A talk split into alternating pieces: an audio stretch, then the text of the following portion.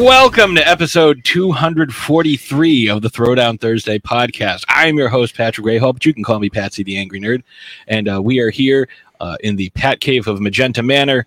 And uh, we are, of course, brought to you by the Darkening Network. And as such, we are sponsored by Deadly Grounds Coffee. Once you go deadly, you do not go back.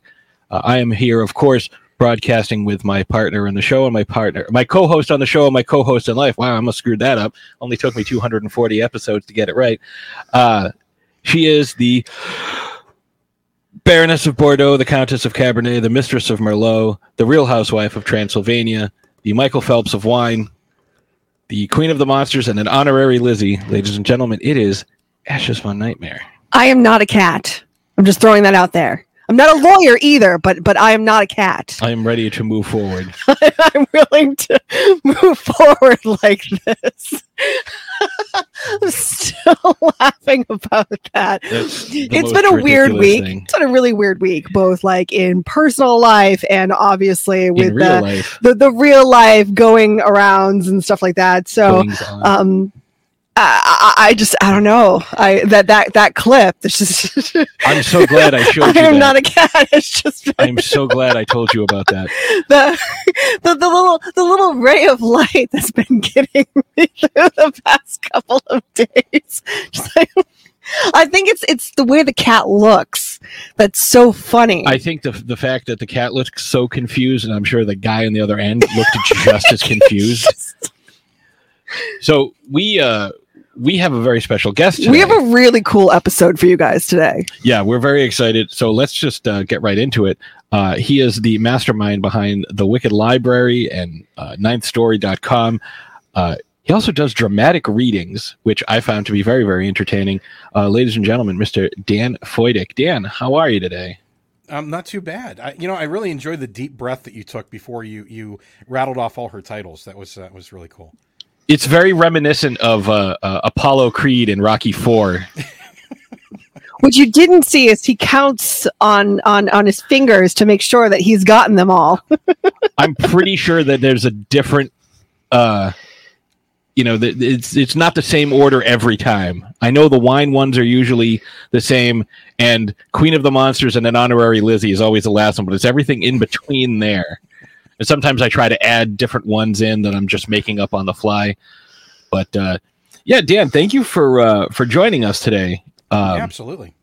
I got a chance to uh, check out your your uh, your. Uh, see, it's weird to call it a podcast because it's it's kind of like a serialized, uh, almost like a radio show, which I suppose Yeah. that's what a podcast is. Yeah, I mean, I guess it falls into the audio drama drama category. I mean, That's we the. I was trying to com- remember that term, but yeah, it's. I mean, it's still a podcast, but it's uh, like you have seasons, and you know, you guys are up to what season ten now. Yeah, so the Wicked Library is uh, starting season 11 uh, this spring. So we just finished season 10, and Victoria's Lift just finished season 5, and will be going into, I'm sorry, season 4 will be going into season 5 in the springtime. So, um, and then rolled into the Wicked Library, of course, we have the Private Collector, and uh, for our patron supporters, we do the, uh, the Wicked Fairy Tales. We, we share a couple of those episodes with everybody, you know, just to kind of tease them, say, here's what you get. Um, but yeah, it's it's uh, a, a lot of stuff, a lot of work, and you know everything's a lot of fun as well. But um, yeah, that's what we do. Yeah, you guys. Uh, I was checking out your Patreon page. You have some pretty cool stuff. You have close to a hundred uh, patrons too, which is pretty awesome. Wow.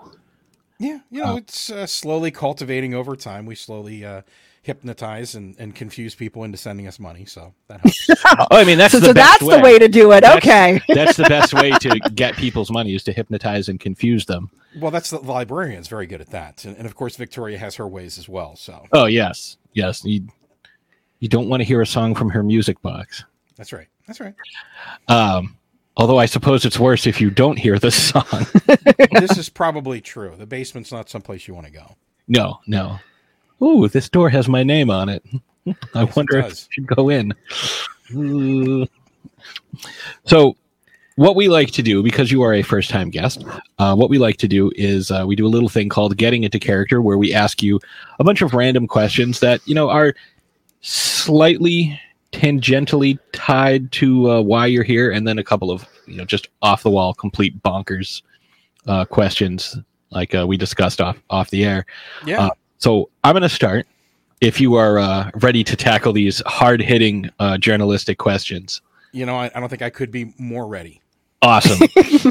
so the first question I have for you, uh, considering you couldn't be more ready, I'm going to hit you with the uh, the the the, the uh, high heat here. Twilight Zone or The Outer Limits? Oh, I'd have to go Twilight Zone. I'm a huge fan of the Twilight Zone. We we we draw a lot of inspiration for that whenever we were creating Victoria's Lift. So yeah, I'd, I'd go. Not that I don't love Outer Limits, but uh, I, I'm I'm more the Twilight Zone. I think. And I'll I'll be honest, listening to uh, the first episode of Victoria's Lift Lift was kind of what made me, you know, as I'm listening to this episode, I'm like, okay, this is definitely a, a, a Richard Matheson type Yeah. uh, story. So let me uh, let me let me uh, throw this question out there. So Ashes, I know you have uh, questions as well. I probably have the most difficult question anyone could potentially answer. Where are and my keys? where are my keys? Yeah. Um, and I'm gonna I'm gonna throw it right to you. In your opinion, what is the superior potato form? Uh, well, you know, I got to I'm gonna take the glasses off for that one and, and uh, switch to my alter ego. Um, I guess tater tots. Yes. Yes. well made tater tots. I mean, I, I yeah. I mean, I, I, I- not that I don't love the uh, the fry or the waffle fry. Um, the potato chips always uh, always fun. Uh, I'm not a big fan of those dried potato sticks that you get in the can. Um, but uh, yeah, hands down, if I'm given a choice, every time it's tater tots. All right. That's a pretty, you know, that's a that's a solid question because potatoes, I would say, are the most versatile of all of all vegetables. I mean, you could have an entire meal made of potato, including your beverage. Yes. Yeah. Uh, great for breakfast. Great for second breakfast. Um, Levensies. potatoes, mash them, eat, eat them. Yeah, whatever. Boil them, do mash them. them, stick them in a stew. That's right. That's like, exactly. That's all I can remember. I, I knew where you were going on that. Fantastic. Uh, Boil them, mash them, mold them into tots. Yeah. See, this is why we're going to get along. We're, we're, we're- we're cut from the same cloth. Yes. yeah, and, and Ashes loves her tater tots, so I do. Yeah. It's a it's a weekly occurrence in our house. yeah, we have tater tots at least once a week. Fantastic. I'll have Yeah. to come over. Yeah. Oh, come on down. I'll have to try making my own. Have you ever tried making your own tater tot? It has failed miserably. Yeah. but I bet it was still delicious. Yeah, you know, it it seems like it should be something simple, right? It's I mean, it's basically just shredded potato, but there, it, I don't know what it is, but there's something complex to it. I'll just stick them in a Magic. nice cube tray. Uh, if you could have a drink or dinner, because I don't know if you uh, if you partake in uh, in uh, The, al- libations. the older uh, the adult beverages. Uh, if you could have a drink or dinner with any literary character, who would it be? mean, Wow. it doesn't Um, necessarily have to be, you know, someone that's like known for it, you know, like any of like Hemingway's characters or something like that. But you know, it could be just like I would love to have dinner with Hannibal Lecter, you know. yeah, I mean that would be delicious, right? I mean, I'm I, I've heard he's he serves some really fresh meats. Yeah, how was the how was the experience? Choice, Yeah, it choice quality. person person. That's right. Selected just for your enjoyment. N- n- always rude. Um, the rude are so much more delicious. Um, Free range rude. yeah, correct. How about um, how about Mr. Wednesday uh, from uh, from uh, Neil Gaiman's American Gods? Oh, that's a pretty good one. Hmm. I Although I, I have to say, after watching the the the televised version, I'm I'm probably um, more inclined to to say that um, because the portrayal on on the uh, on the show is phenomenal. But uh, I, I am a lover of the book first, so that's fair. Uh, Neil does some quality work. he does. So, if you could describe your personality using any three characters from any medium, who would you choose? Wow. See, and, and and you told me these were going to be easy. Um, actually, no, I don't think you did. Um, hmm, that's really interesting. Um, I guess it would be cheating to say characters that I've created because we all know that any character that you create is is a big part of who you are. Mhm. Um, there are uh, a lot of subconscious stuff lying around in there. I mean, like my character Victoria is probably the better parts of me, the, the parts that I wish I could be. Um, three characters. Um, wow. Yeah, it's not easy. It is not easy. Um, I mean, I, I, I think maybe I just narrow it down. Let's go. Let's let's go Star Wars. Um, so so how about uh, the the scheming of Palpatine, uh, the anger of Vader, and uh, the hope of Skywalker? Okay. Ooh. I like that. That's a really good answer. Yeah, narrowing it down. Yeah. Because this was like a, a, a meme that went around on Facebook a couple of years ago, and we were trying to come up with. I mean, like, and it's uh, you know, it's kind of a loaded question too, because for some people, like myself included, it depends on the day. yeah. Yeah, it really does. Um, yeah, I mean, I constantly fight the rage. I mean, that's something that I carry around. It's it's it's part of what drives the fire is just constantly being angry about things. I'm trying to get better at that, but you know, it, it used channeled the correct way, it's good fuel. Um, I, I do try to plan things out very well, and uh, you know, I mean, I, I always uh, hope that I can overcome the challenges that I have and, and become better. So, um, yeah, we'll just throw those three together. I think that works out well. I think when I when I did it, it was uh, Bender from Futurama, uh, Sean from Shaun of the Dead, and Calvin from Calvin and Hobbes. Very nice, very Uh, nice. with some real uh, re- a real eclectic mix. Yeah. Yeah, it's interesting too because it, it borrows from so many different universes. So I like that. Yeah, yeah, and you know, Calvin is Cal. I have Calvin tattooed on my forearm, Very nice. and it's not one of those like Calvin urinating on something. It's just Calvin and Hobbes when they pretended to be zombies. Yeah, that was funny the first two times I saw it. Um, Yeah. After that, it was just annoying. It's like, oh, you ruined the character. Like that's not what he would do. Yes. Um, so your final getting into character question is, what is your favorite beverage to uh, relax and listen to podcasts? Hmm. Um. I'm gonna go with. Uh, I'm gonna go with a good bourbon. Okay. Any any specific brand that you're partial to? Uh, you know, at, at the end of the day, I, I'm not super fancy. I mean, I, I guess I'd go with maybe a, a, a Maker's Mark. Um, hmm th- that can sometimes be a little sour, so sometimes I'll I'll, I'll do with uh, you know a, a- a nice Scotch, but um, Scotch isn't technically bourbon. Um, yeah, let, us just go with Maker's Mark. That's fine. That's a good one. There's one I forget what the hell the name the caramel one that I had that I really liked. Oh, I forget them. Yeah, I forget It's something the, like the Black name. Velvet or something. I don't know. It, it's not like a high end brand, but it has like this real nice caramel finish to it. Does And it I would you sit in the closet uh, breathing oxygen and, and saying "mommy, mommy, mommy" over and over again. Oh no, that's Blue Velvet. Never mind. Yeah, that's yeah, yeah. Huffing huffing ether and and sexually assaulting Isabella Rossellini. Yeah, Uh, right. no, uh, Depends on how much you drink. Pabst Blue Ribbon. That's right. it's my favorite beverage for relaxing too. I should have gone with Pabst Blue Ribbon. All right. Well, you uh, you survived the gauntlet of uh, of getting into character questions. So what we're going to do is we're going to take a quick uh, quick break. Uh, we'll uh, hear a zombie talking about coffee, and then when we come back, uh, we'll get into uh, some of the stuff that you do and uh, how we were introduced because Yes. that's a fun story. So uh, we'll be right back. Everyone thinks because you're a zombie, you don't know good coffee. Well, they're wrong. There's only one brew that gets my seal of approval. Deadly Grounds coffee is my guilty pleasure. The aroma is so intoxicating. It brings all of my neighbors out of the woodwork. Deadly Grounds coffee. Coffee to die for and zombie approved.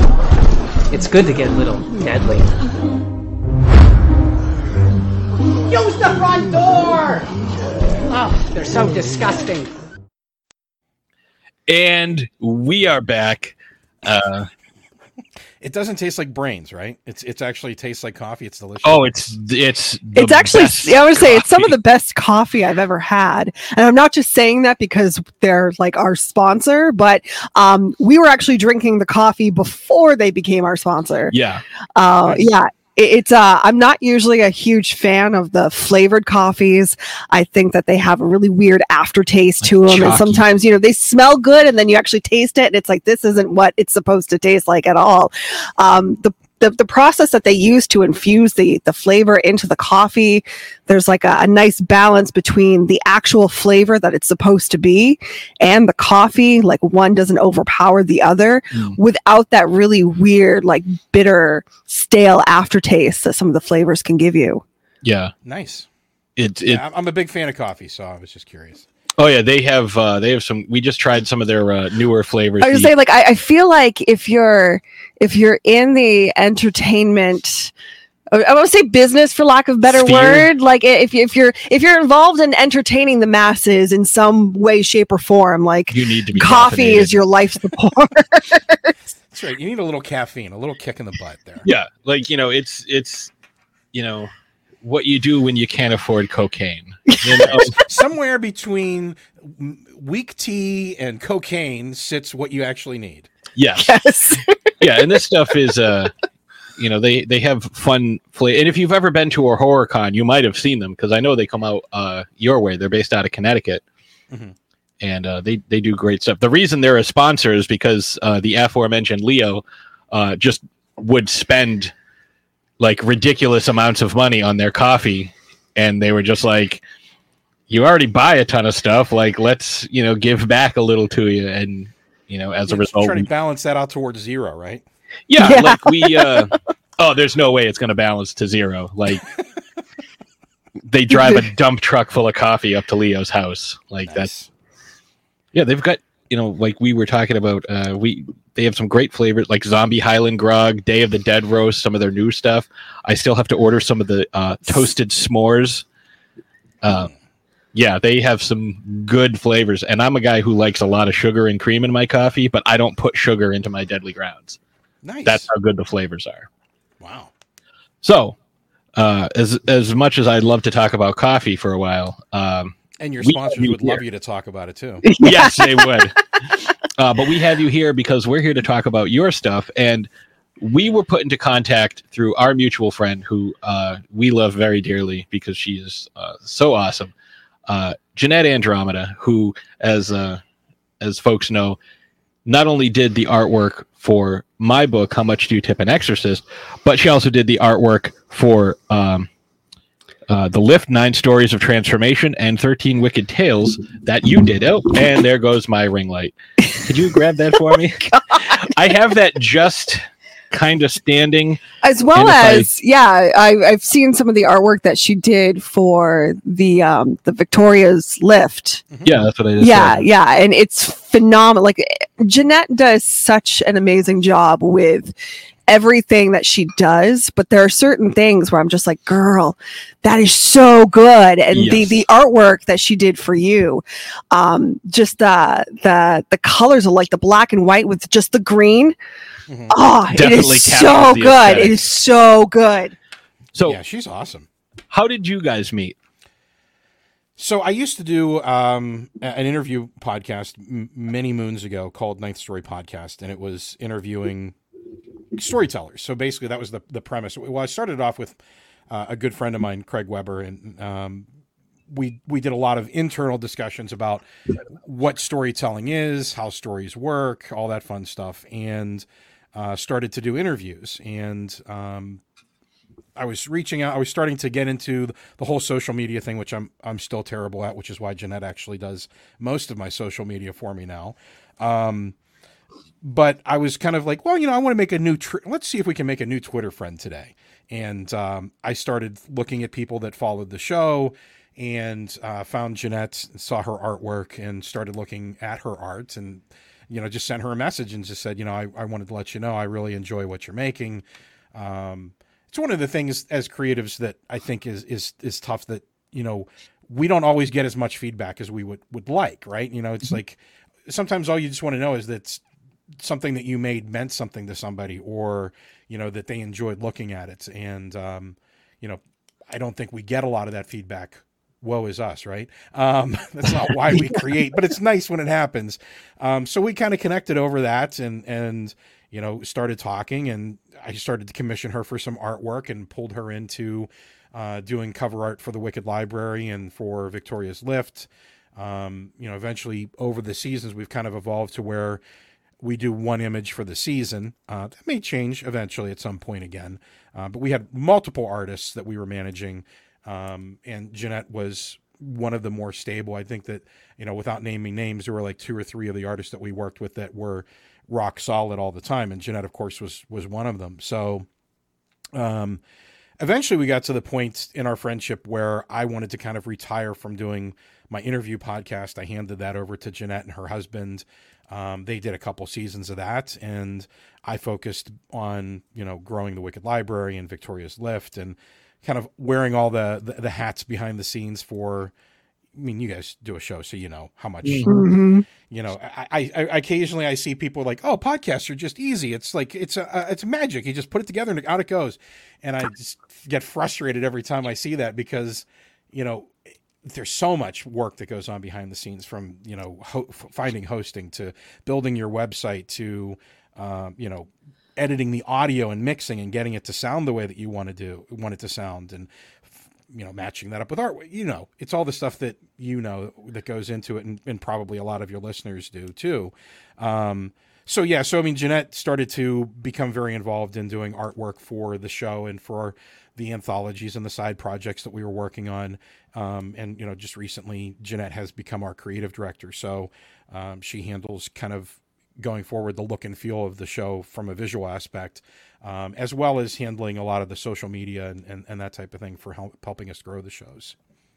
Yeah, she's uh she's a very hard worker, and you know she is incredibly talented, as you know anyone who has followed this show knows, because she did our our logo, she did uh, our prior logo, she you know did tons of artwork, like you know just for you know like the horror made stuff that she did, like And everybody. she's knows. just sweet, right? I mean, she's just like Oh, such a so nice person. Yes. Um, like she's you know she she loves what she does but you know she's and she's such a professional but you know when it comes down to it she's just such a fucking delightful person Mhm. yeah, like, I cannot get enough of her. She's one of my favorite people. I'm totally bummed because, you know, we're both so incredibly busy doing our own things and stuff. So I love when our paths cross, usually at conventions. And, you know, the past year of not having conventions and stuff and not being able to see people, you know, like Jeanette has been, you know, it just sucks.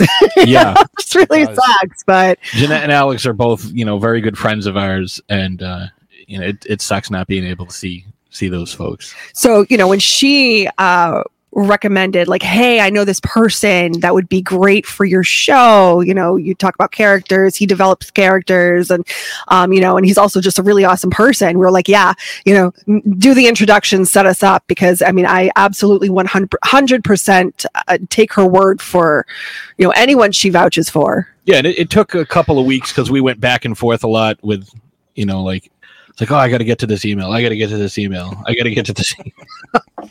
but you know, as you know, we we talked about off air, like we're both very busy. Like this is one of in a given week, I will do between four and seven shows. Oh wow. Yeah, I don't produce all of them. I produce four, four of them, three of And, them, and we're in talks of doing more and Yeah. other stuff like and you get the you video know, aspect to it. I'm sure you can relate. Uh, what is sleep? Yeah, Well, what is sleep? It's like tattoos, right? I mean, once you get one, you want more. It, it, Yeah. it's, it's the same thing with the with the podcast. It's like this is so much work. Well, let's do another one. Um, yeah, do like I six have this idea. right. And I'm like- going to write it, and I'm going to do the voice can't cover on acting. the podcast. yeah, yeah. yeah. Oh, speaking of, that's you know, by the time this episode drops, you will have uh, gotten. I will have uh, done my first two episodes as Will Mouse the Darkling, uh, the puppet on uh, the other side of midnight, which will be streaming later this year. That's awesome. That's awesome. You get to be a puppet. That is so Yeah. cool. Little, uh, Right? little fuzzy. I'm like, fuck anything else you've done in your life, like leading up to this point. You get to be a puppet. My sister-in-law describes him as a mix of Oscar the Grouch and Alf. Yeah, that's uh, and, and what is that? I mean, I don't know where that comes from in, in myself, but anytime like I I, I love puppets and and Yes. I think it comes from like the Muppet Show. I grew up with the Muppet Yeah. Show, right? So I Mhm. mean, like that's probably the and, and Sesame Street, of course. Um, yeah, I just, I mean, that's just awesome. Puppet. Very cool. Yeah, I'm very excited. Like it, it'll be streaming on Pivot later this year. Nice. So you have uh, your your your your website. You've got uh, thewickedlibrary.com. You've got ninthstory.com, and you guys have like a lot of different things, like you were talking about earlier. Now, I was listening to uh, Victoria's Lift earlier, uh, Yeah. for which you do the dramatic readings, and I, I've done a, quite a few of them. Um, we we did actually later in the seasons. We we started to use other voice actors as I just had a lot of stuff on my plate. Yeah. Um. So I mean, like we've used Graham Rowett and um, a ton of my my my my friend Cindy who cre- created the show with me did. I guess half of the shows. I mean, um, because whenever we had a female driven, at least in the first couple seasons, when we had a female driven plot, uh, she would do the narration. If it was a male driven plot, I would do the narration. Of course, we have our girl from Victoria, or girl from girl from Australia, who plays Victoria for us, Amber Collins, and she always voices Victoria regardless of who's doing the reading. But yeah, she definitely does. Uh, there's definitely the uh, creepy haunted doll quality of her voice. like, yeah, it's like Indeed. you, when you hear her speak, you see like you know like the children with the black eyes, but like hers are green, and she's just holding her music box, just yeah. you know, children of the damned or village of the damned type uh, type look. So, tell us a little bit about Victoria, like where she came from, how you created her, what her her backstory might be. Victoria's kind of spooky. Uh, she, I mean, she came kind of from the ether, and, and I, I I still feel that she existed there, waiting to be found. And um, when I was doing Ninth Story, I wanted something a little fun, a little creepy, and and uh, Victoria was kind of the voice of our mascot. So she started just kind of as this voice with her music box, and you know she would do the intro to the show and kind of welcome you into the universe and the world. And um, after a couple seasons in, I think it was my friend Craig said, "Well, what's Victoria do with the rest of the time that she's not here, and and what's on the rest of the nine stories of this building?" Um, and it's it was it was good timing because I had been thinking about kind of expanding her role anyway. Um, so we kind of started to explore what the building was, and each of the nine stories kind of represents a different vice or fear. Um, and her elevator kind of allows her to move between these floors, between these worlds and realities. And the rooms within the building, the the floors within the building, kind of transform based upon what the person visiting the building is bringing with them. Um, and the show kind of consists of two different story types. So we have kind of our core stories, which are the stories that explore Victoria and her family and her past, how the building works. Um, and then we have the the normal visitor stories, which is somebody coming to the building, learning something and making a choice and, and hopefully making the right choice. If they make the wrong choice, they end up staying in the building. The very worst of them end up in the basement, uh, which is kind of a, a no escape um, scenario whenever they're they're put down in the basement. Um, but whenever we released the anthology, uh, I guess it's been almost two years now. Um, we did explore kind of and finally revealed to the audience this is what floor one means. This is what floor two means. Well, floor one's just ent- egress and entrance, uh, but two, three, four, five, six, seven, eight, nine, the basement, those nine stories that actually have some power. What is actually behind those, um, which was kind of fun and. Um, you know, we get a lot of really good reviews from folks that um, some of them are, are quite stunning to me. You know, where we get reviews from people saying that this story helped them deal with the loss of a child, or or you know, this one helped them talk to their therapist about things that happened to them in the past. So there seems to be kind of this undercurrent to Victoria and her universe, and all the writers that have written episodes have kind of picked up on it. That you know, she's an engine of change and compassion, but at the same time you know she is firm in forcing people to face things that they need to face. And things that happened in their past or the choices that they made in their past can still be fixed.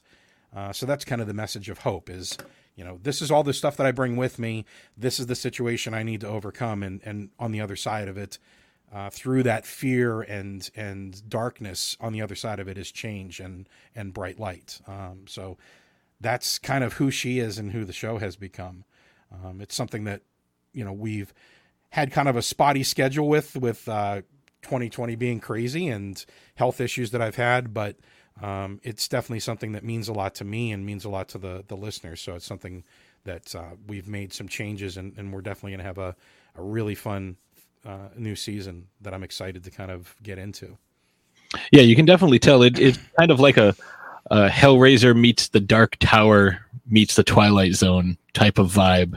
Yeah, you know, meets you know Dante's Inferno. Like there's there's so much going on, and like you can definitely tell that you've got a lot of different uh, literary influences. Yeah. No, is there anything that you do specifically to prepare for writing these characters? Like, you know, is there anything that you do to kind of get yourself into a certain headspace to kind of bring you to where you want to be, you know, to to really, you know, go in depth and write these characters? Um, I'm sure every, I mean, because we do have a lot of authors that contribute to the show, but for me, like when I was developing the character and whenever I write the episodes that I was write that I write, um, which has become a lot more, thankfully. Um, I've always I always loved to play in Victoria's World, and, and it's it's as you guys know from running a show. Whenever you have so much on your plate, the things that mean the most to you sometimes become the things that you don't delve into. So there's a lot of audio mixing and editing and everything that goes into it, and getting back into actually living and breathing the characters and writing them is is a lot of fun. So for me, whenever I'm trying to get into that headspace, um, I think that it's it's putting myself into my own childhood and thinking about you know fairy tales and folk tales that I used to read and that I was told um, to get in the right mood. I think music for me is a big thing. Um, I listen to um, a lot of Evanescence whenever I'm writing the the lift. Um, I don't know why that works, but it does. Uh, I, you know, I can that it, it, that makes a lot of sense. I can see that. I, I can see like Amy Lee having like a uh, like Vic- I mean, like Victoria they're, they're, could be like her her daughter, or like this is my best friend who drowned kind, in a well as when we were when we were six. Yeah, there's like a she hasn't left me since, and she helped me write my songs. Yeah. There's an otherworldly like etherealness to her vocals that I mm-hmm. think you know. I I, I can see that. Yeah.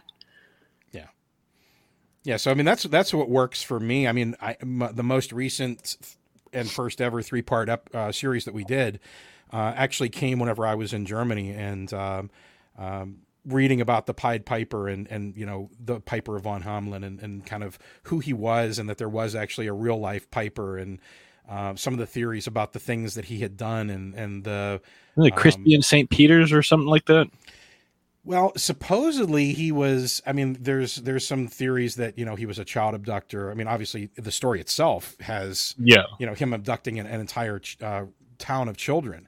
Um, and whenever we were world building for the lift, the the, the maker who made Victoria's music box uh, back in antediluvian times also created other things. And one of the things that that I had written down was a flute.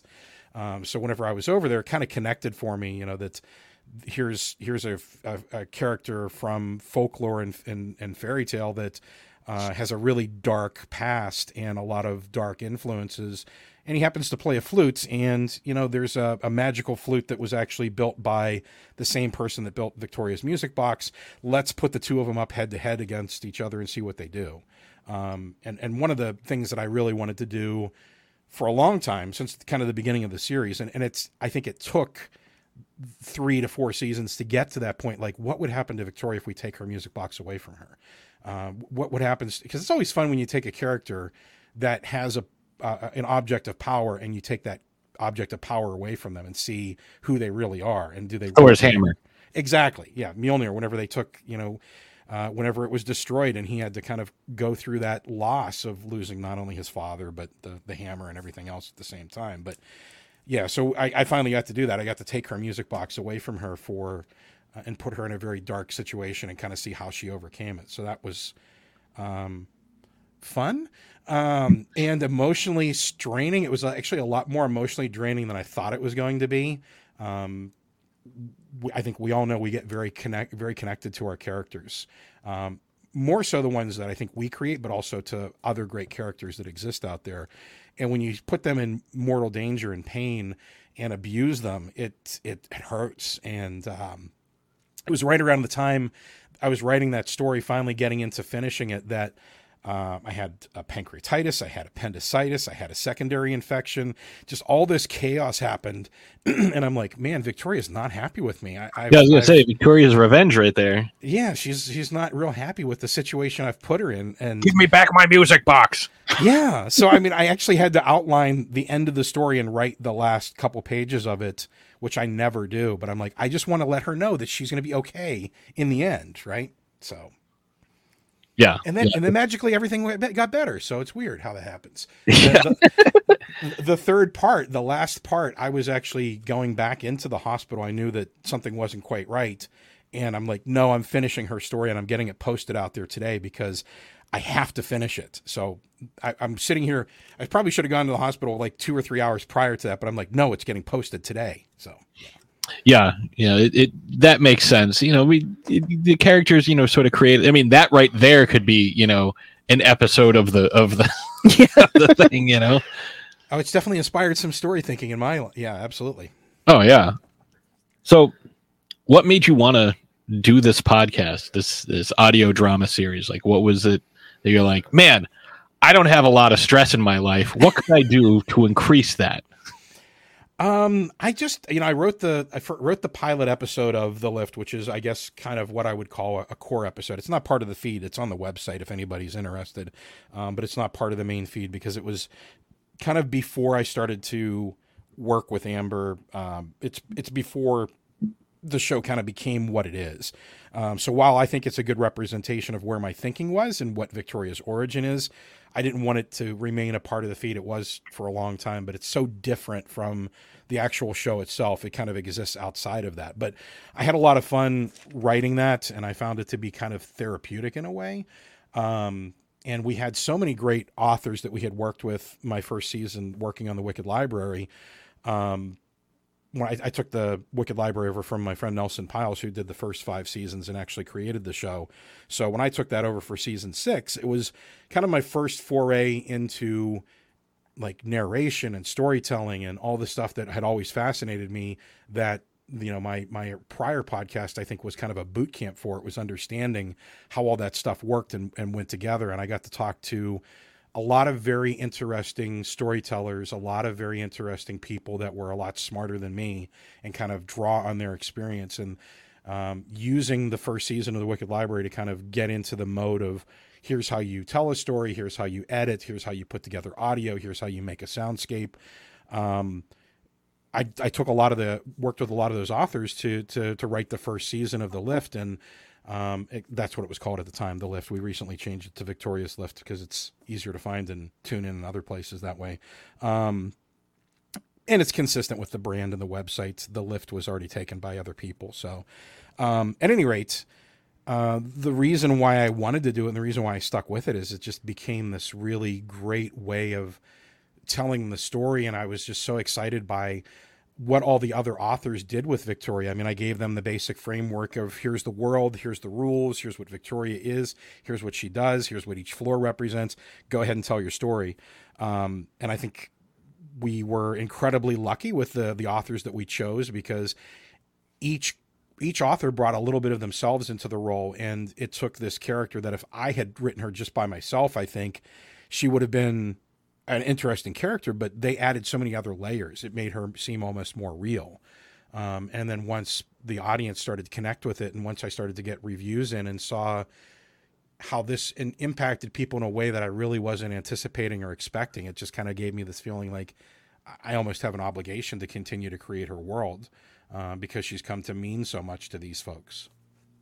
Yeah, and I think that's the the sign of uh, quality is, you know, like oh, I can do this, you know, and you know, I can bring this character along, but you know, bringing in somebody else to kind of, you know, also help you tell this story, uh, it could be disastrous, but at the same time, you know, I always uh, harken back to when I, I did one of my first podcasts and I was like, man, I really feel like I'm out of my league because, you know, we have a movie producer and we have like all these other folks who have, you know, hundreds and hundreds of episodes under their belt. And I think I was on my second or third show and I'm like, man, like I'm, you know, I'm out of my league. And uh, my buddy uh, uh, El Goro from Talk Without Rhythm said, you know, there's a million people that do what we do, but nobody else has your voice. And I think, you know taking these characters that you created you're going to you know because of your life experiences and your you know mindset and your specific psychology you're going to take these characters in a specific uh, mm-hmm. path but if someone else were to take these characters you know and again we we've seen what happens when you know look at the the prequel trilogy of Star Wars. You know, when someone else takes the characters that someone has created and tries to tell the story, you know, or even you know, uh, to a, a different extent, James Bond. You know, like there's a million James Bond stories, and they're all being told by different people. They're not all being told by Ian Fleming. Right. So. Yeah, it's. I mean, we're as regular human being, beings, we're complex, we're nuanced. We're, there's a lot of things that um, we do, or, or a lot of character traits that we have that we're probably not even aware of that other people see. Um, and by getting so many different authors with so many different experiences, it just made her seem like this richer, more alive character than I think she could have been if, if she was just mine. I agree. So, how different is it writing for an audio drama than writing stories for you know a, a book or sh- a short story or you know something like question. that it's a great question. Um, and one I'm, I'm actually i became very conscious of. Um, so i mean i come to this as a traditional prose writer and that's actually how the first season of the show and this probably the second season of the show to a large extent the third season of the show went. Um, but i noticed that as i started to because I was the one doing all the audio editing and all the mixing and and you know eventually getting to the point where I was hiring other voice actors to play other characters. So it wasn't just my voice in Victoria's or Cindy's in Victoria's that it was actually a cast of characters. Um, I, I think that I started to understand that you write for audio differently than you do for for prose where in prose writing, a lot of the, the voices are coming from your own head, right? So you, you, don't hear anybody else's voice. You don't have anything. It's basically you're creating the, the soundscape yourself. Um, in, in some ways, I think that adds a lot of immersion because your idea of a barn, when, when I say the word barn and you picture it in your head, looks probably completely different than the word barn to me. Like the barn that I picture you know, is a red barn and I can see the hay on the inside and the lights coming through the slats and the darkness and smell the must. And to you, it may be a different experience.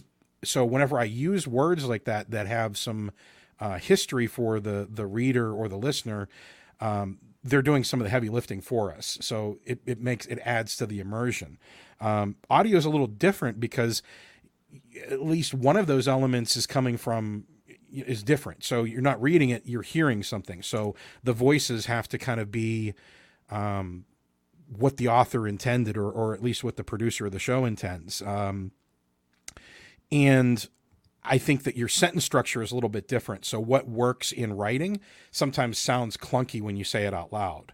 Mm-hmm. Um, so my writing style changed quite a bit um, whenever I, I started to realize that I'm primarily writing this for people to, to hear it, uh, for people to get their mouth around and to say.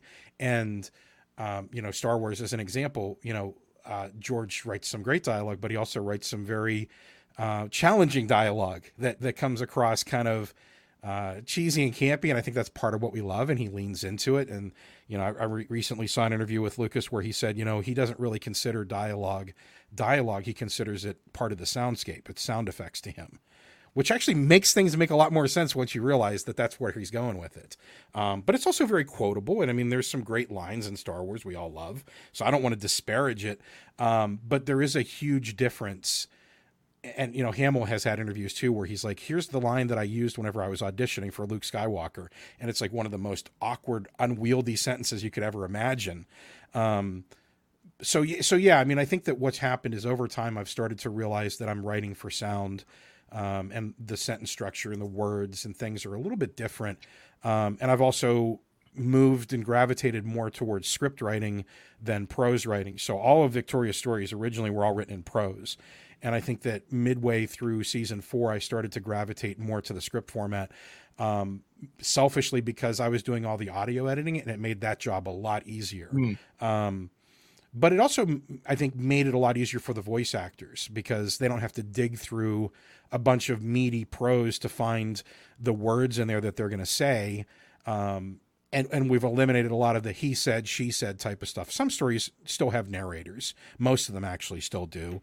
Um, but a lot of times i would find when i was editing the prose versions for audio i could drop things like she, she said with a smile because the voice actor already put that into their work so it then becomes less interruptive i mean i don't want a narrator there just to say he said she said she said with a smile she asked um, the narrator has to do a little more lifting than that. Otherwise, I think it's interruptive. Um, I, I, like the the flow of back and forth dialogue between two characters because I find it to be more immersive. So I found that I was a lot of times eliminating those dialogue tags. Um, so that changed the way that I I wrote um, the stories uh, for for people to listen to that answer the question. I think I did a lot of rambling there, but no, it makes a it makes a lot of sense because you know if you have a, a quality voice actor, we actually uh, got the chance to interview Larry Kenney recently, who was the okay. voice of Lion-O and you Very know nice. the, the the Cocoa Puffs bird and right. know, a million other. You know, he's still doing voice acting now. He's he's the uh, the guy at the end of all the Skittles commercials. You know, the feel the rainbow, taste the rainbow. Like he's nice. still doing that. Like that's Lion-O. You know, and if you're able to put into uh, you know, because again, this is all audio. If you're able to put into your voice, you know, a smile or a frown or a facial expression, mm-hmm. you know, like you're saying, like that eliminates the the uh, the need to add in like he said with a smile or she said feeling sad. Like you can project that through your your your uh, your dialogue, like your what you're saying, how you're saying it. Like if you hear someone and you're hearing them speak to you over the phone and you're like, oh, you know, like the first thing that comes to your mind is like, oh, what's the matter? Are you okay? You know, you, you know, the person on the other end of the phone is isn't like, oh, well, you know, my cat had to go to the vet because he's sick. I said with a frown. Right. Like Well, and I'm sure, you know, working with some of the same voice actors over and over again, like the lovely Amber who does the voice of Victoria, you kind of uh, trust her to take what your what you've written and put the appropriate spin on it. Like I'm sure she probably doesn't need as much direction as maybe she did in the beginning. If that makes any sense. Yeah, absolutely. Yeah, yeah. I mean, you hide that stuff in the script, right? So I mean, it's it's you you put um, you know very angry at the top, you know, so that she kind of knows that th- that's what's intended here. Or you know, I can put stuff like you know she sounds like this, or she's eating throughout the scene, so you know you're going to hear, you know that. So you don't have to you don't have to put you don't have to waste words putting that in like whenever you're doing it for um, prose version, something that someone's going to sit down and read the book. Sentence structure where you have the he saids and things like that interrupting sentences or you know writing a sentence without that things you know it's stuff that makes it more interesting and fun to read um, and you don't really need all that with the uh, with the the prose or with the script version uh, when you're writing for audio plus as you kind of i think are are alluding to you start to realize what the capabilities of your voice actors are so it's not only who is this character that I'm writing, but who's going to be playing this character that I'm writing. And I've found myself at times writing parts for specific voice actors just because I know what their capability is as a storyteller, and I know what they're going to be able to do with my words. Um, so, so that definitely helps. It's why you see a lot of times in movies I never understood growing up, but like, why does the same director always work with the same actors? And it makes sense, right? Because you know what they're capable of, you know what they're going to bring that to that role, and sometimes you're writing that role for that character for that person because you know what they're capable of giving you.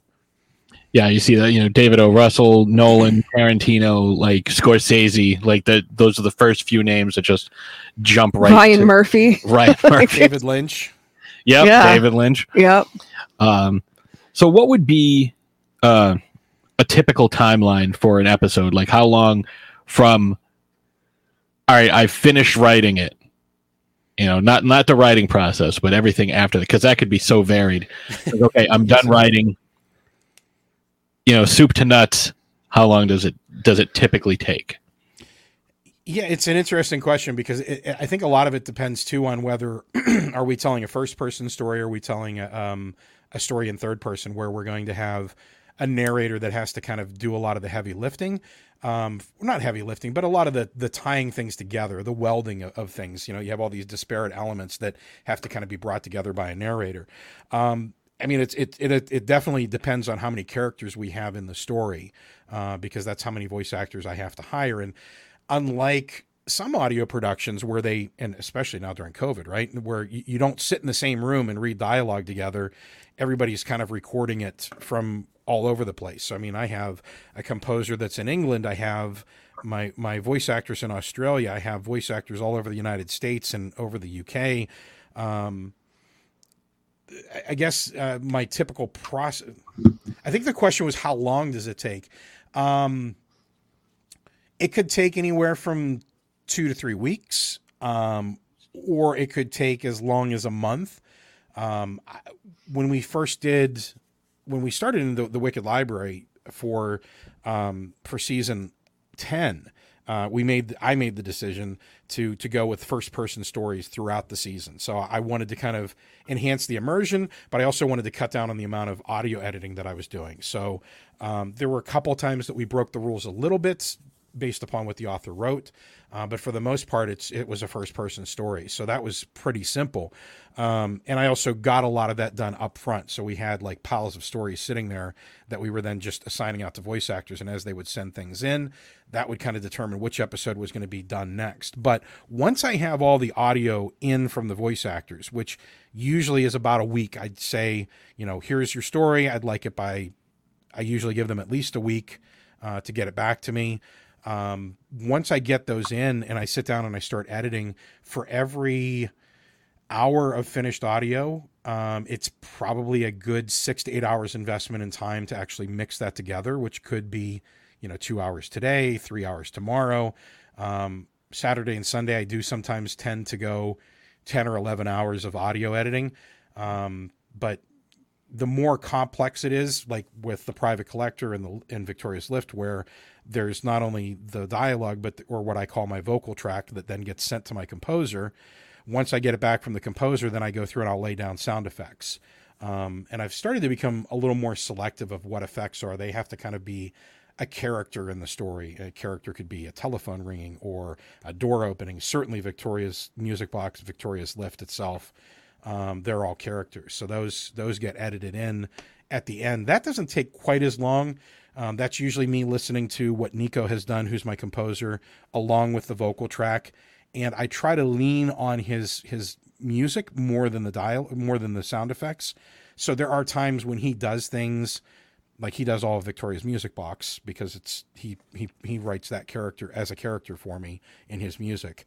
Um, the last time the the three part story that we just finished uh, with the Piper, you know, there was stuff in the script that said, "Here's the kind of tune that the piper plays with his flute," and Nico would write all that stuff. So um, there are times whenever I prefer to go with the the listener's interpretation of what the sound is uh, than actually adding it as a sound effect. But um, that part is pretty quick. So I'd say from start to finish, all told, from getting the the stuff out to the voice actors, getting it back, mixing it getting the music back from Nico, laying that down along with the vocal track, and then adding in the sound effects, and then mastering it down, adjusting anything that I need to adjust is probably at least two weeks. That makes, um, yeah, I was gonna say that makes a lot of sense. Where you have mm. like tons of stuff uh, that you're putting into this, you know, you know, the composer and the the voice actors. I was gonna uh, follow it up, but you kind of answered the question, like how much has you know the pandemic kind of impacted the way you do stuff. And it's not like you know you guys sit around once a week and you all get together in like one location and, and like bang out a script. Uh, so this is something that you've already been you know kind of dealing with or working with. Yeah we were kind of pandemic proof um, by design. Uh, not not necessarily on purpose but i mean the way that we built the workflow um, the pandemic really has had no impact other than some voice actors, you know, they have kids at home and stuff like that, so they have to meter out when they actually have time to do it. Um, but for the most part, it's it's the impact has been pretty much nil, uh, at least in terms, like I said, of of getting the voice actors work in. Um, we do, you know, kind of have at least for the Wicked Library, um, a fair amount of calls with the the folks that are involved in making the show.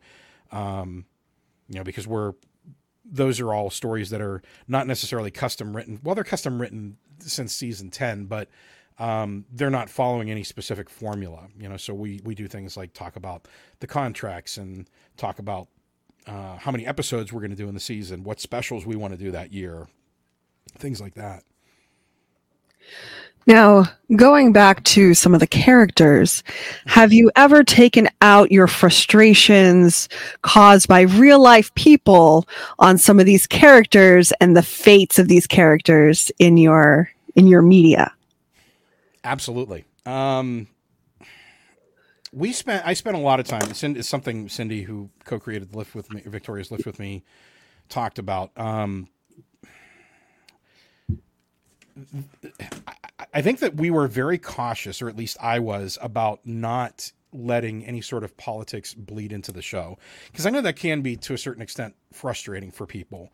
You know, they tune in for entertainment; they don't necessarily want to be hit over the head with political views. But at the same time, I think that if you're an artist and you're true to yourself, part of what you're doing is you're holding up a mirror to society and you're saying you're not all aware of this, but this is what you look like.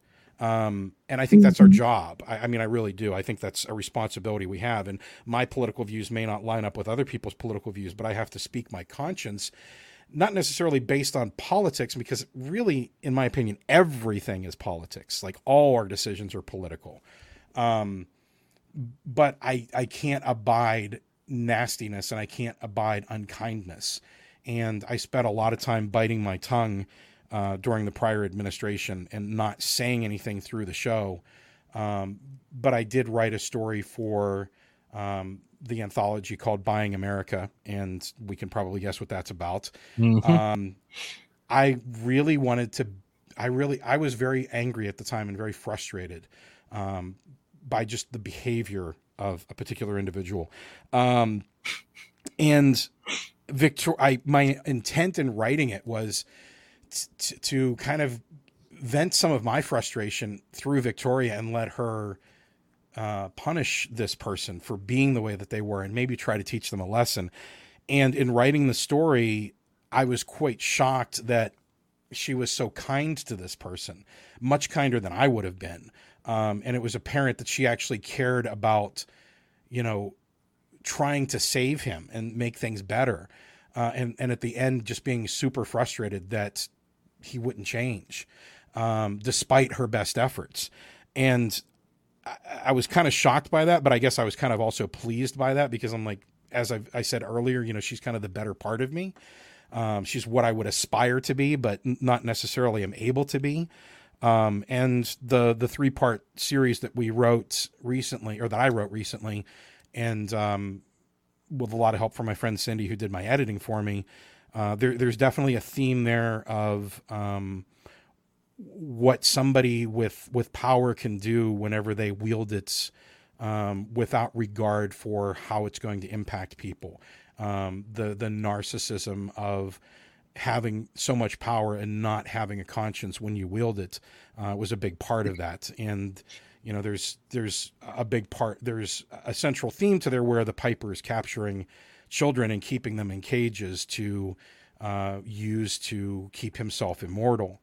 Um, so my frustration at children being put in cages comes out there as well. But I mean, I think that that's part of who we are, right? When we when we're creating a, a, a story and, and letting our characters play in a world that we're creating, our own frustrations, whether they be political or personal or or otherwise, kind of comes through, and that's I think why writing is so therapeutic. And I think it's you know a lot of the old episodes of the Twilight Zone and and the original Star Trek, and even Next Generation and beyond, um, had a lot of a lot to say about um, fascism and uh, intolerance and racism. So I mean, if you look at those stories, there's a lot that's buried in there that is um, very much driven by the the the challenges of the times that they lived in and and the challenges that unfortunately we continue to struggle with as people. Yeah, and I think you know you're you're hitting the nail right on the head there. You know, when you have frustrations in your life and and you know the, you try to kind of put that into your writing and you know the first thing that comes to my mind is uh, George R. R. Martin is a huge, huge Giants fan, and there is, uh, you know, there's a, a, story. I believe it's within within like the Game of Thrones lore, where there was this, uh, you know, this band of patriots who had never lost a battle, and they were led by this general named Belichick, and they had never never lost a battle, and they just were so arrogant until they came up against a group of giants and the giants just utterly decimated them. And it's like oh gee i wonder if that has anything to do with the 2007 super bowl. Like it's great. Like his character i don't know how closely you follow uh, game of thrones but uh, I, I, can tell you i'm a big fan of the the Stannis debate over fewer and less yes um, which which apparently was something that must have really bothered martin yeah, Stannis is is my book. Stannis is my favorite character, but uh, the uh, the name Wun Wun. He's named after Phil Simms, who wore number eleven. That's awesome. Yeah, like it's stuff like like there's a guy that gets killed, like just absolutely destroyed by Wun Wun in the book right before Jon gets stabbed, and what he's wearing. Uh, they're like, oh yeah, it's you know, it's this you know, grayish cloak with like silver around the end with a big blue star on it. And it's like, yeah, he's wearing Cowboys gear. And the giant smashes him. Like, it's awesome. so subtle. Yeah. Like, because you're not thinking about because he describes everybody's like, you know, their sigils and whatnot. Like, that's the type of stuff that's like so cool to me where it's like yeah maybe there's some frustrations there you know like no the giant kills the eagle you know like yeah, it's that's awesome. It's great. Imagine writing like this entire fantasy epic just to talk shit about the Patriots. awesome. Um, but yeah, it. I love being able to kind of vent frustrations and, you know, like there was a story that I recently wrote about, you know, these these like super obnoxious entitled like you know typical like blonde white girls that are just like i'm gonna get everything my way and i'm gonna do it and i'm gonna treat people like shit. And then like they all get picked off one by one by like this monstrous alien and like oh it's it's very cathartic. Yeah it can be. You know and, and that's the thing like i mean i we did actually and, and we were prepared for it. I told cindy going in i'm like you know whenever we put this out there that that people are gonna we're gonna get negative reviews. Um, and and sure enough we did. I mean we had people that are just like you know sadly political. You know they had problem with one episode. These are people that loved the show and rated it four or five stars previously uh, but based on that one episode went back and edited their their review or decided to do a review for the first time and give the show one or two stars based upon one episode that didn't fit into their mindset um, and i'm fine with that i mean i really am um, those are people that I probably don't want listening to my show anyway. I'm not making entertainment for for people that um, are are that uh, delicate about about things just based. I mean, and we we have so, you know so a couple of Patreon supporters that wrote and said, you know, the politics doesn't quite match, but the story's great. You know, so I'm like, that's fine. You know, it's like I, that's who, kind of who I'm writing it for is like people that might be on the edge of like hmm, maybe it makes me think a little bit, but you know there are there are times when a negative review means that you are doing something right. Yes. Right. I mean, I, I had a hard time with negative reviews in, in the beginning. Um, but I mean, and, and I, I'm not inviting people to write negative reviews. um, but at, at the same time, you know, it's, it's kind of like, I feel that I've eliminated that. I'm not writing the show for that person that that strongly disagrees with the way that the show is written or the way that the show is built. Um, you know, we, we had a recent re- review where someone said, I don't think that I've gotten enough information to care about Victoria or this building where weird things happen. And I'm like, well, there's 67 episodes out there. If you don't know who she is by the time you get to episode 67, yeah, um, then it's not my fault. It's yours. Um, but you know, I, I care more about the people that that it actually means something to than the people who are just like, well, it's not my cup of tea. Well, that's fine. I'm not writing it for you. I've eliminated one of the people from my audience who doesn't need to listen to the show. Um, I'll Yeah. move forward and continue to make it for the people that actually want it. That's See, what you have to focus on. Right. And you know, like I, I got a, a one star review on my book and the the big thing for me was they didn't leave a review. Like, why didn't you like this? What was it? Was it something that I did wrong, you know, like structurally? Like was it something, you know, or was it just I didn't like these stories because I prefer, you know, sunshine and kittens? And it's like, well, you probably shouldn't have picked up how much do you tip an exorcist. right.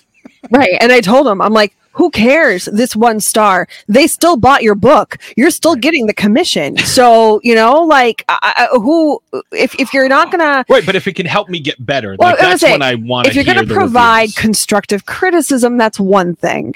But if you're just going to, you know, either leave one star and leave your comment blank or, you know, leave criticism that's not constructive, like I just didn't like it.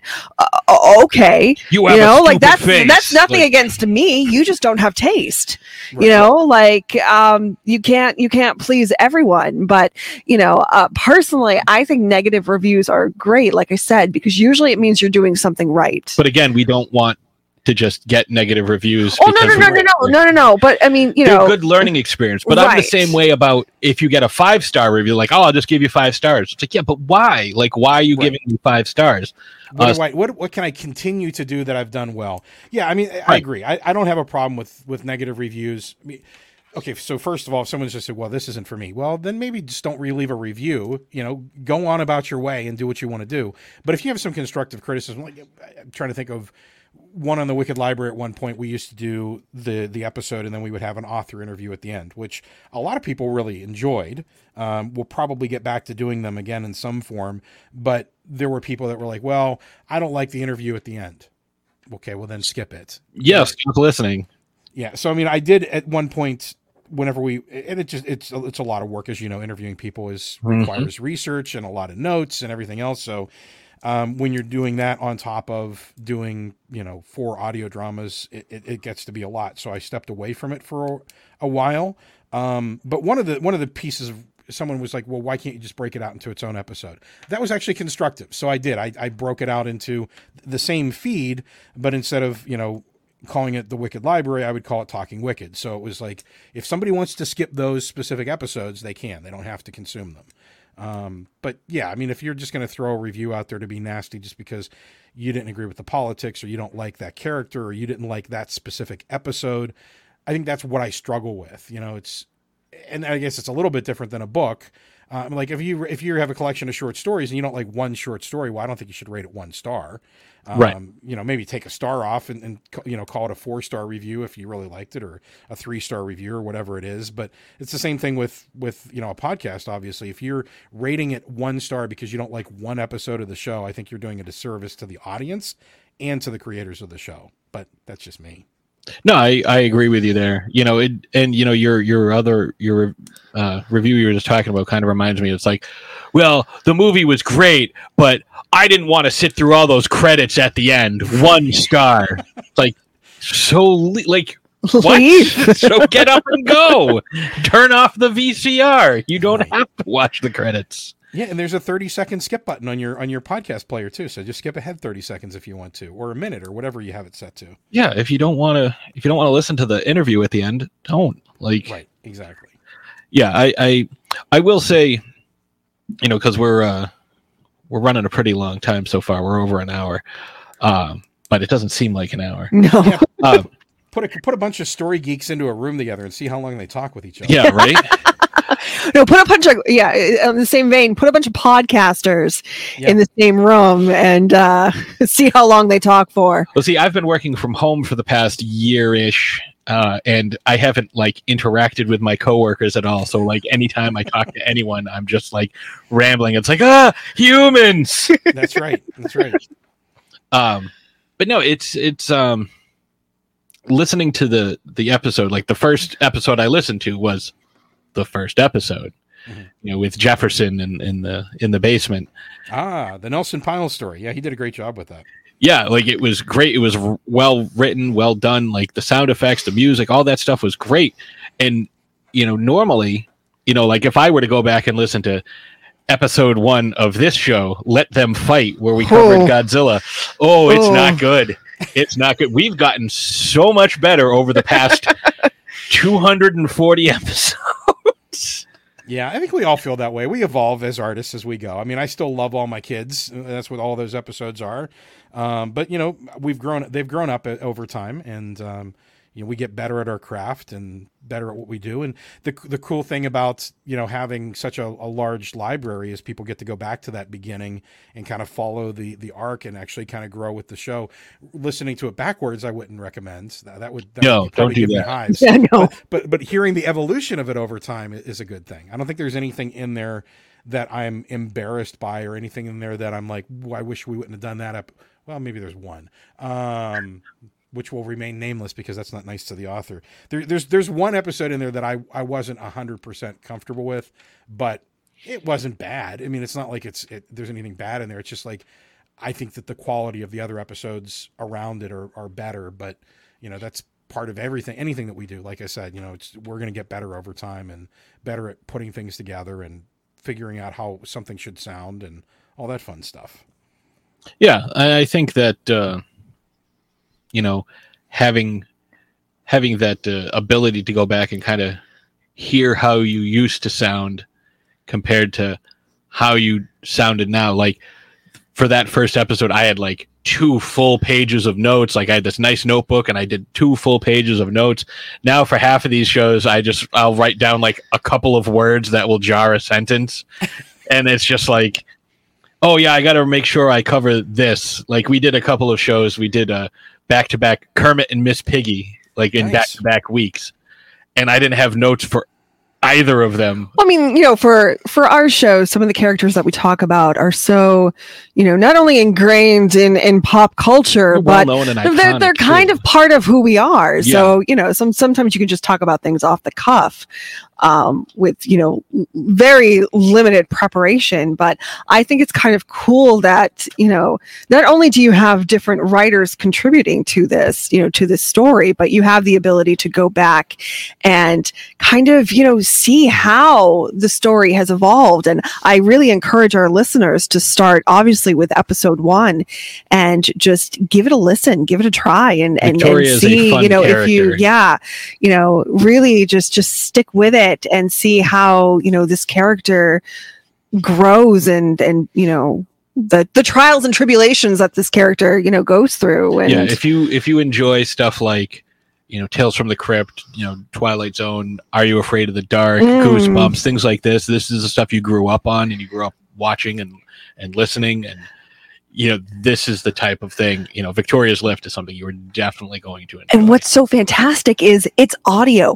You can listen to it in your car on your way to work. You 20, can listen 30 to it at yeah, listen to it at work. You know, it's it's it's so easy, and because it's you know episode by episode, you're not. uh it, it- It's almost like you know, it creates its own perfect stopping and starting place. yeah it's, it's know, it's whereas sometimes like if you're Simpsons, listening- where it's like a new new thing every Right. week Where sometimes you know if you listen of to two um, and three parters you're talking audio about. books you know sometimes you have to like is this a really good place to stop uh, i don't i don't know uh you know having it be you know in an episode form it does it for you so it's perfect yeah it's like watching watching a show and, and this is definitely uh, i would say binge worthy No, these are high compliments. I really appreciate it. Yeah, I mean the the length of the show is pretty conscious. We try to keep them around thirty minutes or less, so they're consumable. Um, and and as you say, you can really listen to them in any order because Victoria's timeline is a big mix match of of you know. Uh, she bounces around a lot, um, and you're catching her in different episodes at different point in her timeline. Um, so you know you may get an episode where she's 70 years old, and another episode where she's 300 years old. Um, it just depends on you know how she's written and, and where it is on her timeline there's really no uh, set order to listen to them. In we do bury a little secret here and there. And, and you know there is an overarching story that you will get bits and pieces of over time. Um, but you know like i said there's the core stories there's the visitor stories. But even the visitor stories some characters that come in mean a little more than than you think they do whenever you first hear them. Um, we're doing a special um, series just for our Patreon supporters actually coming up in the new season uh, that I'm really excited about. Where some of the characters that have appeared before are going to show up again. Um, Hmm. And our goal with that is at the end of the at the end of that I think it's 10, 10 episode run that we're going to do, written by uh, Christopher Long, who's written some episodes of um, the, the Lift before, and um, also written for the Wicked Library. Uh, he's we kind of you know um, worked together to come up with the the idea and the plot. I mean, I don't want to take any anything away from him because a lot of it is on him, but the basic concept and framework we talked about together, and then he's going to write those as little mini episodes for our Patreon supporters. And at the end of that, uh, we're going to release it as a novella. Um, so he's writing it in script format, but he's going to convert it to prose, and that'll come out at the uh, the end of the the season on on Patreon uh, for anybody to to pick up if they want to. Very cool.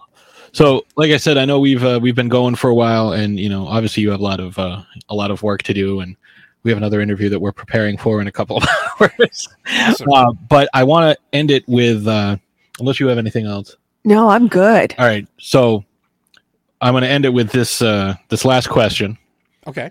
What would be your dream collaboration? Like, you know, the voice acting, not to take anything away from the voice actors that you have, but if you were like, okay, I'm to do like this special event and I want, you know, Amy Lee to be the voice of Victoria and, you know, uh, or, you know, whoever could narrate, you know, if you had a choice. Um, Oh, there's so many great voices. Um, okay, so from from a writer perspective, I mean, I'll, I'll reveal, I mean, and this has never been a secret. I'm a huge Neil Gaiman fan. hmm. I've I've I'd love to have Neil write a, a lift episode. I think it's totally within his wheelhouse. I think it's totally within his realm. Mhm. Um, yeah, I mean, there there there's there was at one point some discussion where we we he, he did write an episode, or, or he, we were able to take one of his stories and make it a Wicked Library episode with permission of uh, Kat Mihos, and and Neil signed a contract that allowed us to do that. So that was a, a big white whale for me to actually get him on the show. Um, and you know, I, I talked to Kat a couple times about trying to see if you know he could write an episode of the Lift and or Victoria's Lift as we call it now. Um, we've talked about it a couple times. It's just that I don't think it's that he's not interested. I think it's just he's Neil Gaiman. He's got a ton of stuff going on. So who am I to ask him to write an episode of my little podcast? Um, in- terms of uh, voice actors, geez, um, if it's the right episode, I would love to hear Sam Elliott. Um, Hmm. uh, if it's if it's the right episode, I think Neil Gaiman would actually be a great narrator. I love his voice and uh, the way he tells stories. So He did play the cat in the Simpsons uh, uh, version of uh, Coraline. yeah, very nice.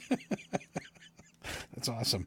Um, yeah, I mean, that's just a short list. I mean, there's there's so many.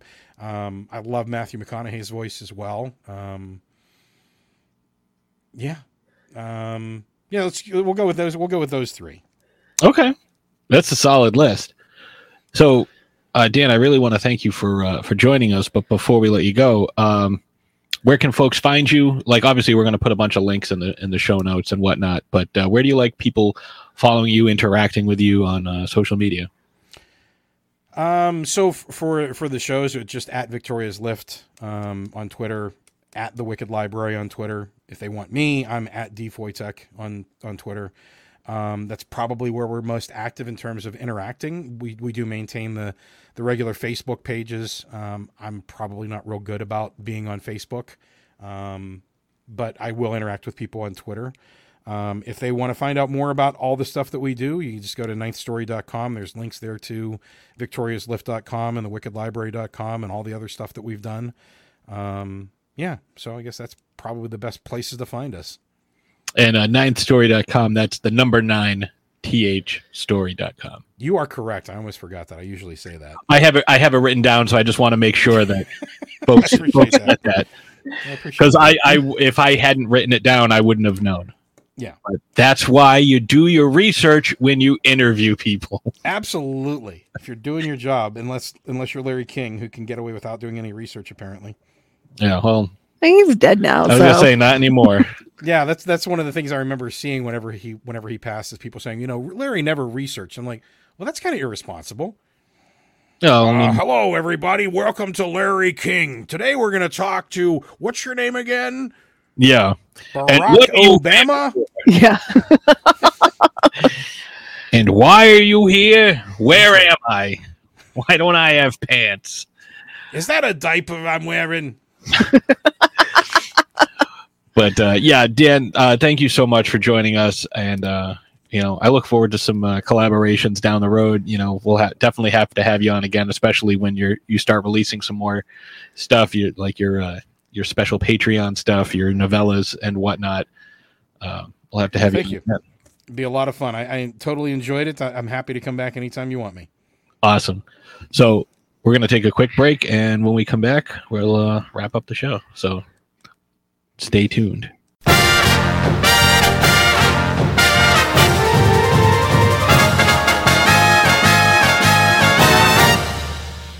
Shark Bites, Shark Bites podcast. It's the greatest show in history. From the Dorkening Network, hosted by a nerd who's named Patsy. From movie reviews to tips on surviving the coronavirus, Shark Bites has it all. Follow us on Facebook and suggest topics at sharkbitespod at gmail.com. Available on iTunes, Stitcher, Spotify, and wherever you get your favorite podcasts. Hey there, this is JB, and if you enjoyed Tales from the Crypt, then check out my show, Tales from the Podcast, where myself and usually a very special guest sit down to discuss the TV show, the films, the animated series, as well as the original comics. So check me out every other week on iTunes, Stitcher, Spotify, Google Play, and of course at talesfromthepodcast.com. Thanks for listening, kiddies. You're all a scream.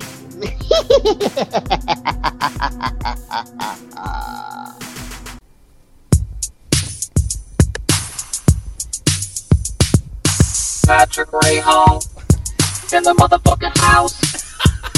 Patrick Ray in the motherfucking house. Patrick Ray in the motherfucking house. Patrick Ray in the motherfucking house.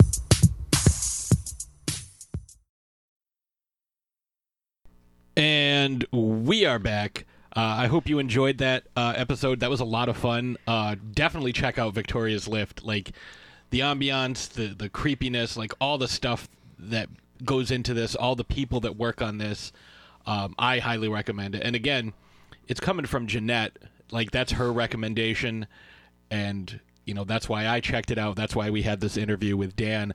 Um, so I totally recommend it as well. So you you folks at home should check this out as well. It's definitely something that's a little different than really anything else that's out there or anything that I know of like that. It's not it's not an audio book.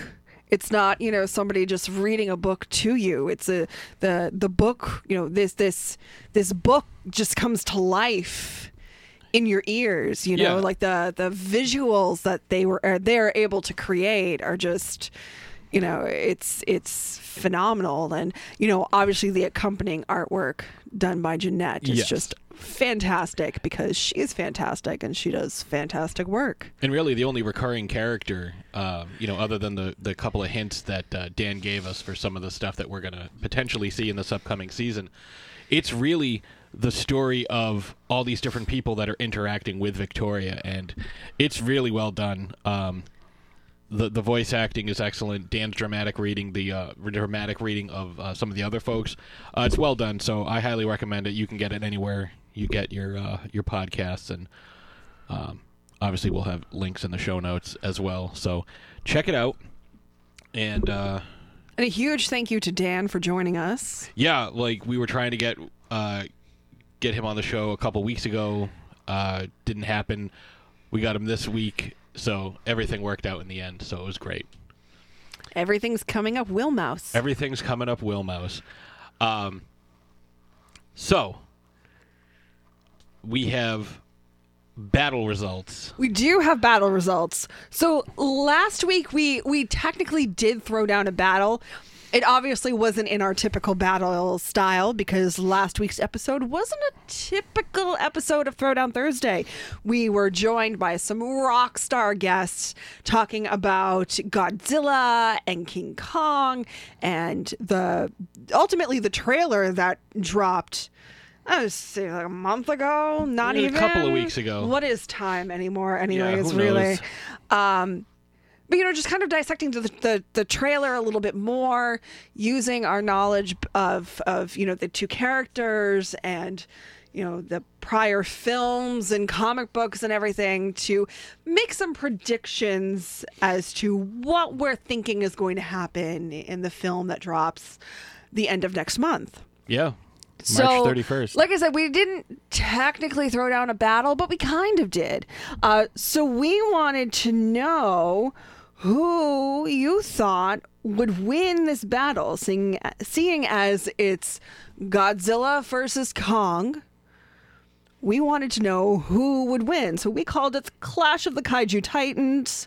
Who will win? Godzilla, King Kong, or something else? we, and if you audience. and if you listen to last week's episode, you kind of know some of our theories as to what maybe the something else is. And we'll just leave it at that. So, anyways, Facebook and the Twitters are in agreement. Godzilla is the victor, regardless of what happens, regardless of how everything plays out.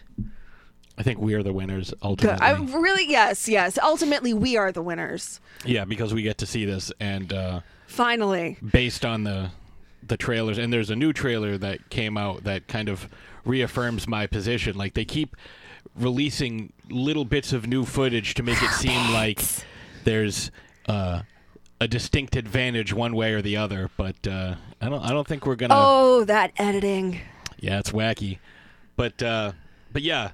So next week we have another kind of uh outside of our normal format type of episode. We have uh we had the opportunity to interview true crime writer Stephanie Kane and the difference between her and most other I was going to say, she's not your typical true crime author.